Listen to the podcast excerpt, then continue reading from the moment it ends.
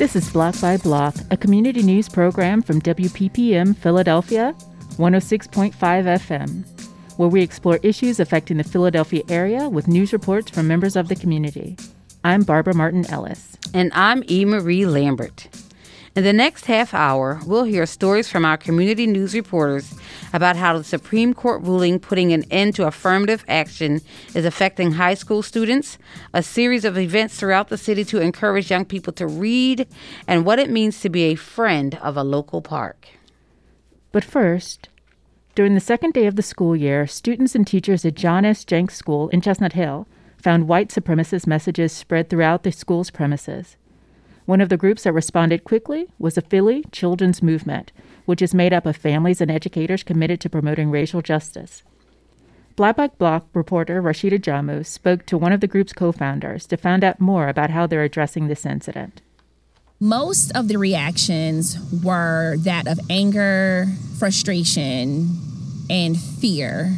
That's Tia Matheson, co founder and core Philly Children's Movement member talking about the reactions of the John S. Jenks School parents and students in Philadelphia's Chestnut Hill area after mysterious postings of white supremacist language like White Lives Matter and White Men Rise Up appeared on the school's campus on the second day of school. I met up with Tia at Vernon Park in Germantown to talk about the incident and how the Philly Children's Movement stepped in to foster discussion and empower students. After noticing a post about the incident on the Nextdoor app, Tia contacted the team on whether Jenks would like help facilitating responsible dialogue, and Philly Children's Movement sprung into action. So we we try to do things in a way that feels like community. So we don't like to sit in straight lines, and we don't, you know, like an auditory style response. So we gathered parents together. We got permission from the school. They did want us to come and do something with the community after school. Schools were getting out early that day because of the heat. So at around 11 o'clock, we gathered parents with a megaphone, and we had one of our youth whose mom is a core member and a founder who's kind of grown up in Philly Children's Movement, Selah's on the microphone. And we gathered parents to just really in a conversational style to express how they felt. We had a poster up. We would ask their feelings and we would write them down and see what were their thoughts, what were their feelings, and then what are some types of actions that they think as a school community they would like to take. One thing that was really refreshing was that we actually did have some members of the Chestnut Hill community that aren't school parents, that aren't affiliated with the school, that also showed up to support and stand in solidarity with the school. It's not lost that Chestnut Hill is a predominantly white, wealthy neighborhood in our city.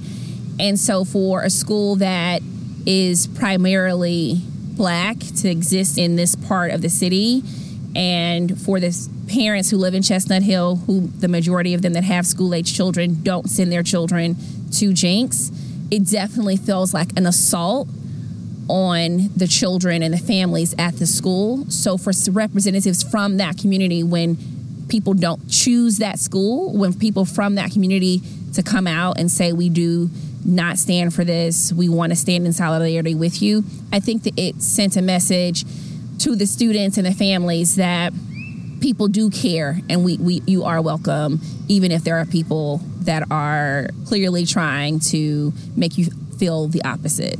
Tia says the facilitation left a lasting impression on the parents and students of the school, allowing them to feel heard, seen, and supported we had very positive responses from parents asking like what the next steps might be how can they get involved what will they look like?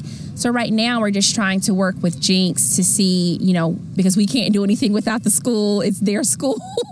Uh, so now we're working with Jenks to take all the information that we gathered from that day the people's responses to see how can we turn this into an action of further empowerment for the school Philly Children's Movement was founded in 2015 and teaches social justice advocacy to youth, families, and those who work with the youth. We started off accomplishing that mission through doing child friendly marches so that uh, when Trayvon Martin was murdered, we wanted to respond to that, but we couldn't take our children downtown for a die in. So we started off just having a march in Northwest Philadelphia, in Mount Airy, And then that evolved over time to having just really candid conversations on race in our homes. And since then, we've continued to do like outings in the park where we bring families together for picnics and we talk about race. In that setting, we've done it in combination with museums for Black History Month, where we bring topics of race in a child friendly way to museums.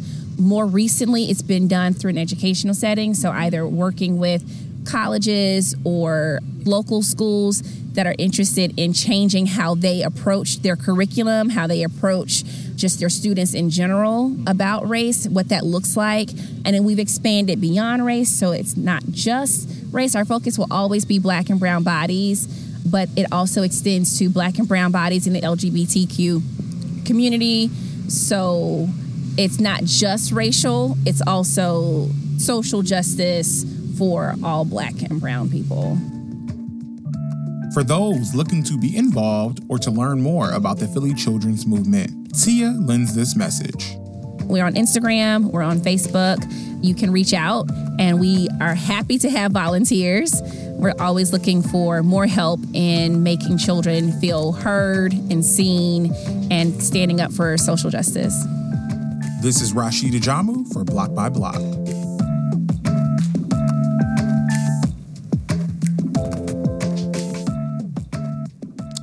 This summer, the Supreme Court issued a ruling that ended affirmative action in college admission practices. My co host, Barbara Martin Ellis, spoke with local high school seniors to find out how that Supreme Court decision is affecting them as they prepare to apply for college.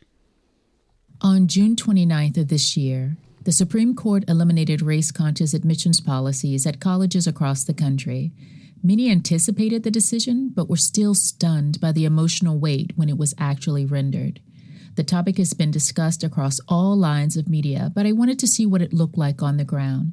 I traveled to Imhotep Institute Charter High School, an African centered STEM high school in Germantown, and spoke to the counselor and three students there. Can you please introduce yourself and tell me your role here?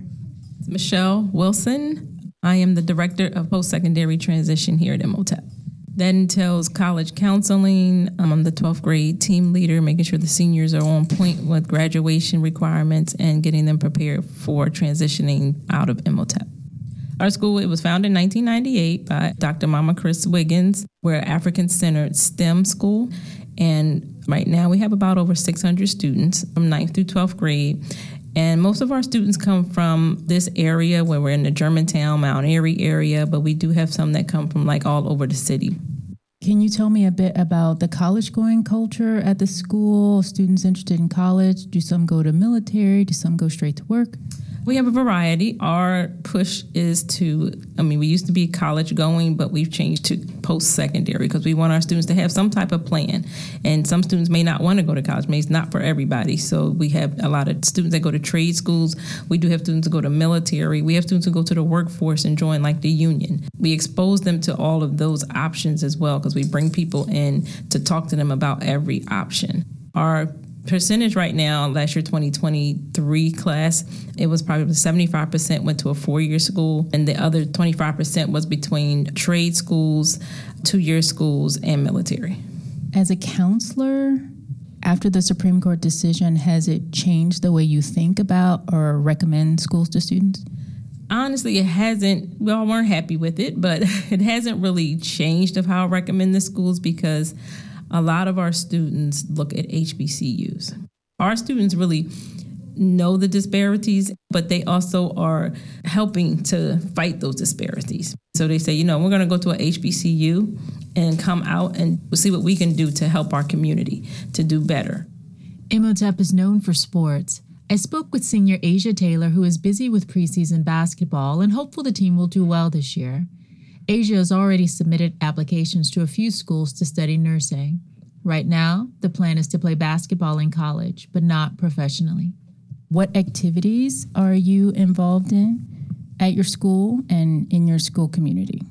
I play basketball for Imhotep called the Lady Panthers. Uh, right now for preseason, we just building and making sure like we're good for the season. When's the season start? In November. Where are you in your college application process? as far as the college essay part, I'm I'm working on it, and I'm applying to anything that best fits what I want to do as a major. Aside from your major, like what are you looking for as far as a home for four years? I want to live on campus for sure. I want to see how the community is on, on college and stuff like that, how they carry themselves, how the professors carry themselves and everything. So we want to talk about the Supreme Court. Do you have any reflections on that? I think it's wrong as far as for us seniors that's 2024 and the rest of 2025 and stuff like that. It just like lift it and make it how it used to be, then I feel like black people gonna struggle a lot with getting into colleges. Like they gonna have to either go to a black college or struggle getting into like a, a white college. Despite the SCOTUS decision, for the most part, the seniors that I spoke to had no plans to alter the way they planned to apply to college. I checked in with Nathaniel Webb, who'd been busy helping with his school's drives. A member of the National Honor Society, Nathaniel helps coordinate blood drives, toy drives, back to school drives, gathering school supplies for preschoolers. He plans to major in computer engineering and has a mix of HBCUs and predominantly white schools on his list. For Nathaniel, the cost of college is what's occupying his mind. I'm not gonna lie, every time I look into a college, I make sure I look at the tuition because I don't want it to be too expensive because a lot of times when I hear about colleges, people talk about debt after college, and I don't really want to go through that. But yeah, what's on your list? To be honest, I won't give you particular names, but I looked up HBCUs that's like majors in computer engineering because that's a major I want to look into. So are you keeping your list just to HBCUs? Uh, no, I got like I got a top ten list, and my first two is like the races is like diverse, so it's like a lot of different races, but the black community in the, uh, that college is kind of low though. And where are you in your process of essays, testing, all that stuff? At the moment, I haven't applied for any colleges, but I have a couple of colleges that I, I would choose when it's that time. And for my personal essay, I started it, but I'm kind of stuck at the moment. But I'm, I think I got it.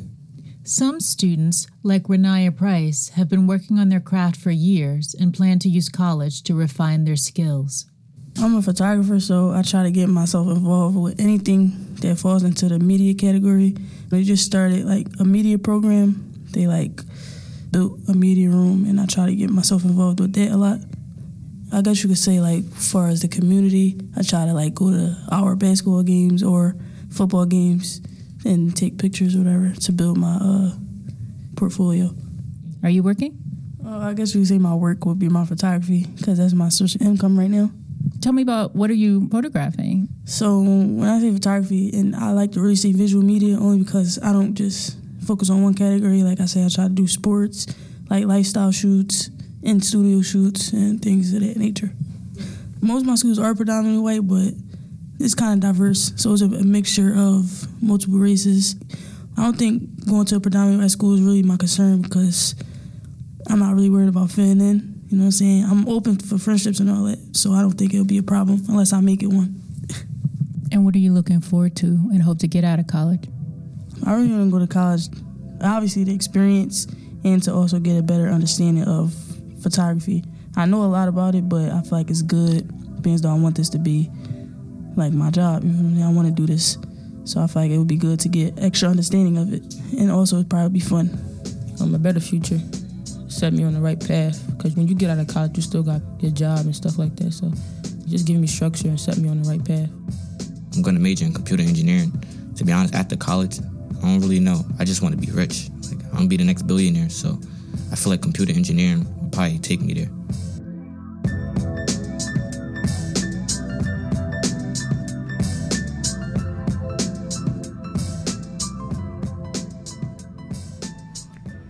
Reading Promise Week runs from October 7th through the 15th. The family oriented literacy festival is organized by the Philadelphia Free Library's Read by Fourth team, and there will be dozens of events taking place throughout the region.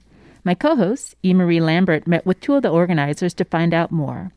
She visited the Share Food Warehouse, where Read by Fourth's projects manager Clinton Dries and executive director Jenny Bogoni were helping volunteers pack literacy kits ahead of the event.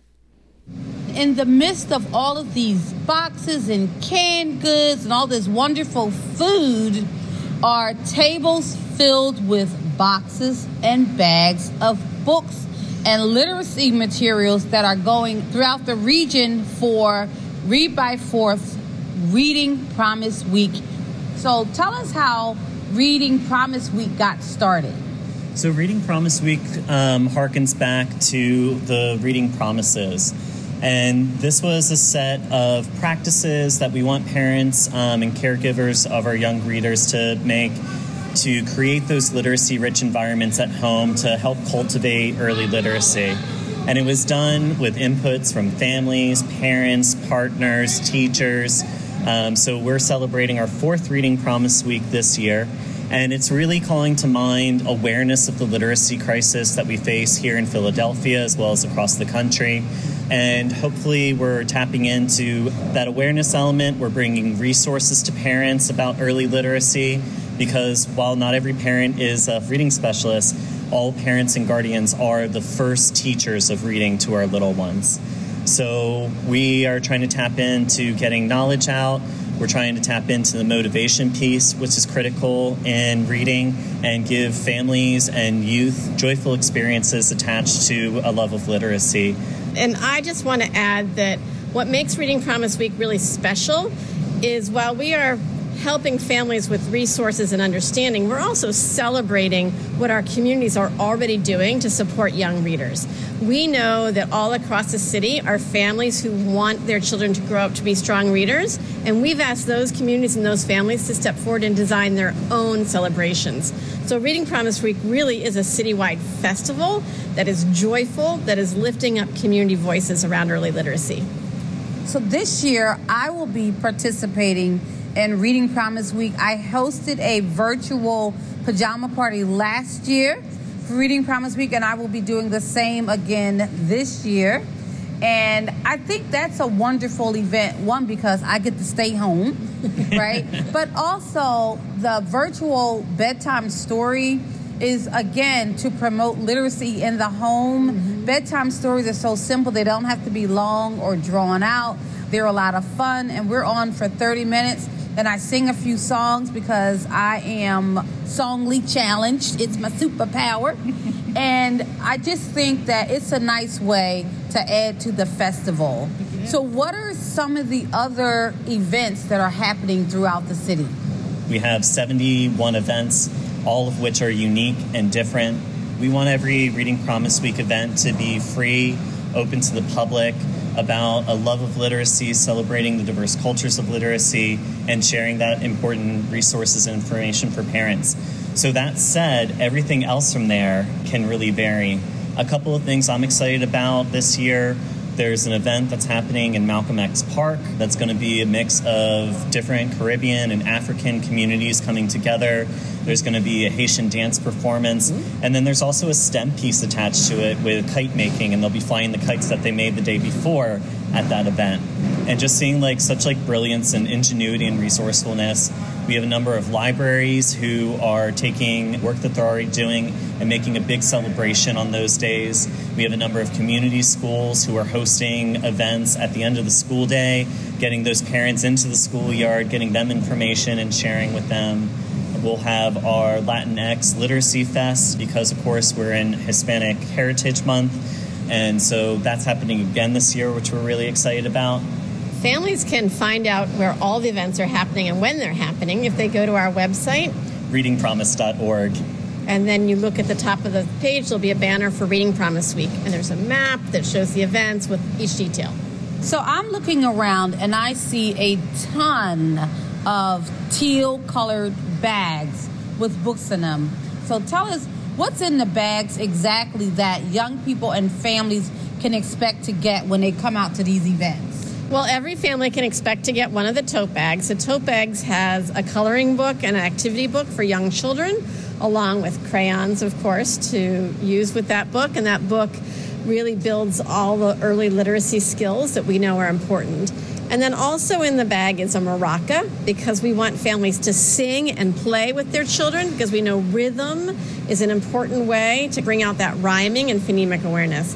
And then there's lots of pieces of paper that have information for families that is important, information for raising a reader. We also have a really special ABC poster that's Philadelphia specific, you know, like G is for gritty, because mm-hmm. we love our gritty in Philly. And every child will get a book as well. While Reading Promise Week is one of the main events, Read by Fourth has boots on the ground weekly in several communities. The work of Read by Fourth happens year round throughout the city. Reading captain, facilitator, and trainer Dorian Harris shares some of Read by Fourth's ongoing initiatives. Sometimes we got to go out to the community. We know the families need the resources, but sometimes the families don't know where to get the resources that they are actually looking for. So, by ways of having an event, you know, with the cocoa and books and the love for literacy and the reading is my superpowers, taking that into the communities and being able to share those resources sometimes some me and my reading captains will just set up a table outside of a train station. Like we'll just put a table out, we'll put some resources out and put some books out there and families will stop and get the resources. So it's about really we have to meet the community where they at. And that's mainly about us going into the community, not the community coming out to us.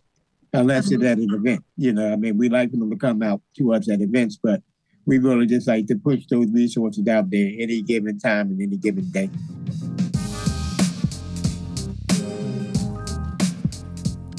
I've worked in early education for nearly 30 years, so I understand the challenges, benefits, and the impact of early literacy. Two thirds of students in our city are reading below grade level.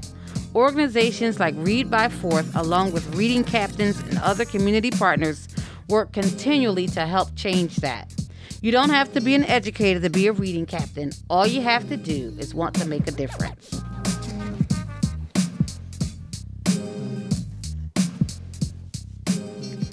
There are over 100 public parks in Philadelphia. And while the city is responsible for maintaining these parks, there are also over 100 Friends of Parks organizations for volunteers who want to get involved. Block by Block's Cathy Brown recently spoke with Felicia Coward from Friends of Vernon Park, which is located in Philadelphia's Germantown neighborhood. Their conversation was recorded this past weekend at the 92.9 Community of Joy Festival in Germantown. What is Friends of Vernon Park? Well, it's a community organization that is organized around the parks in our neighborhoods. In fact, Vernon Park was one of the first four Friends groups in the city. Now there are over 134 groups, and we are the stewards of the park. We're not the park rangers. we don't do any enforcement.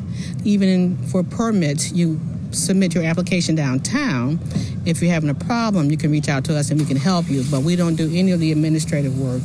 Our whole purpose is to keep the park open for the entire community, which means it needs to be well monitored, and that's not us. We have they have workers who do the maintenance, but we actually come on a regular basis and do the cleaning, volunteer cleanup groups.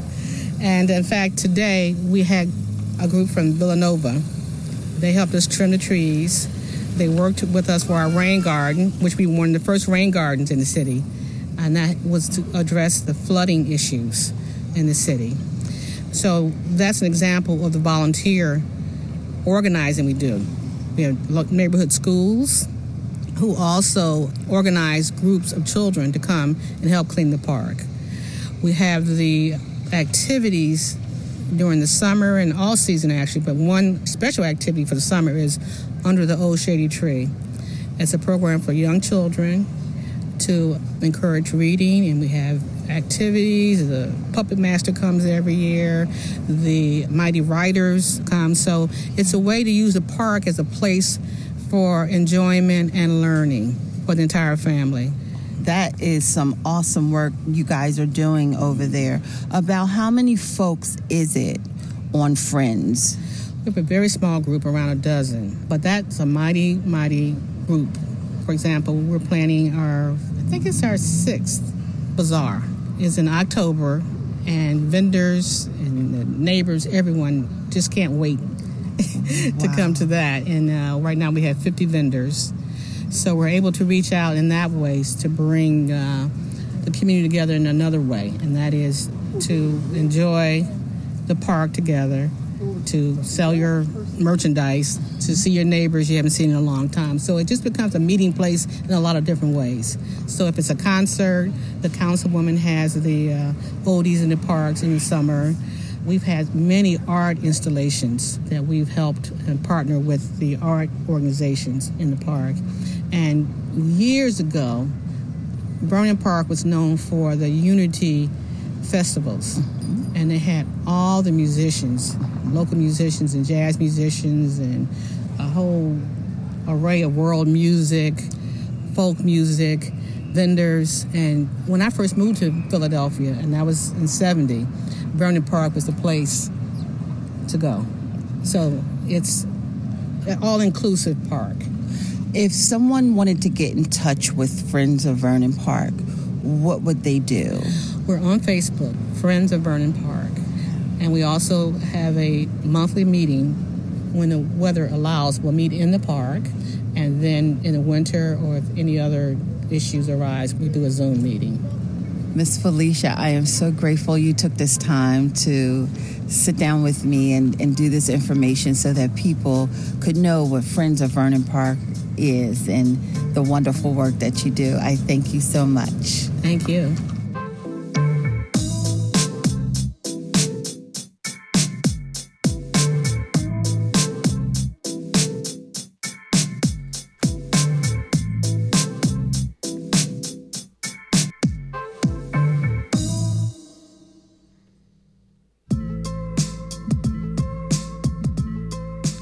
Block by Block is produced by Rasheed Ajamu, Kiersten Adams, Cathy Brown, Connie Komm, Brett Roman Williams, and us.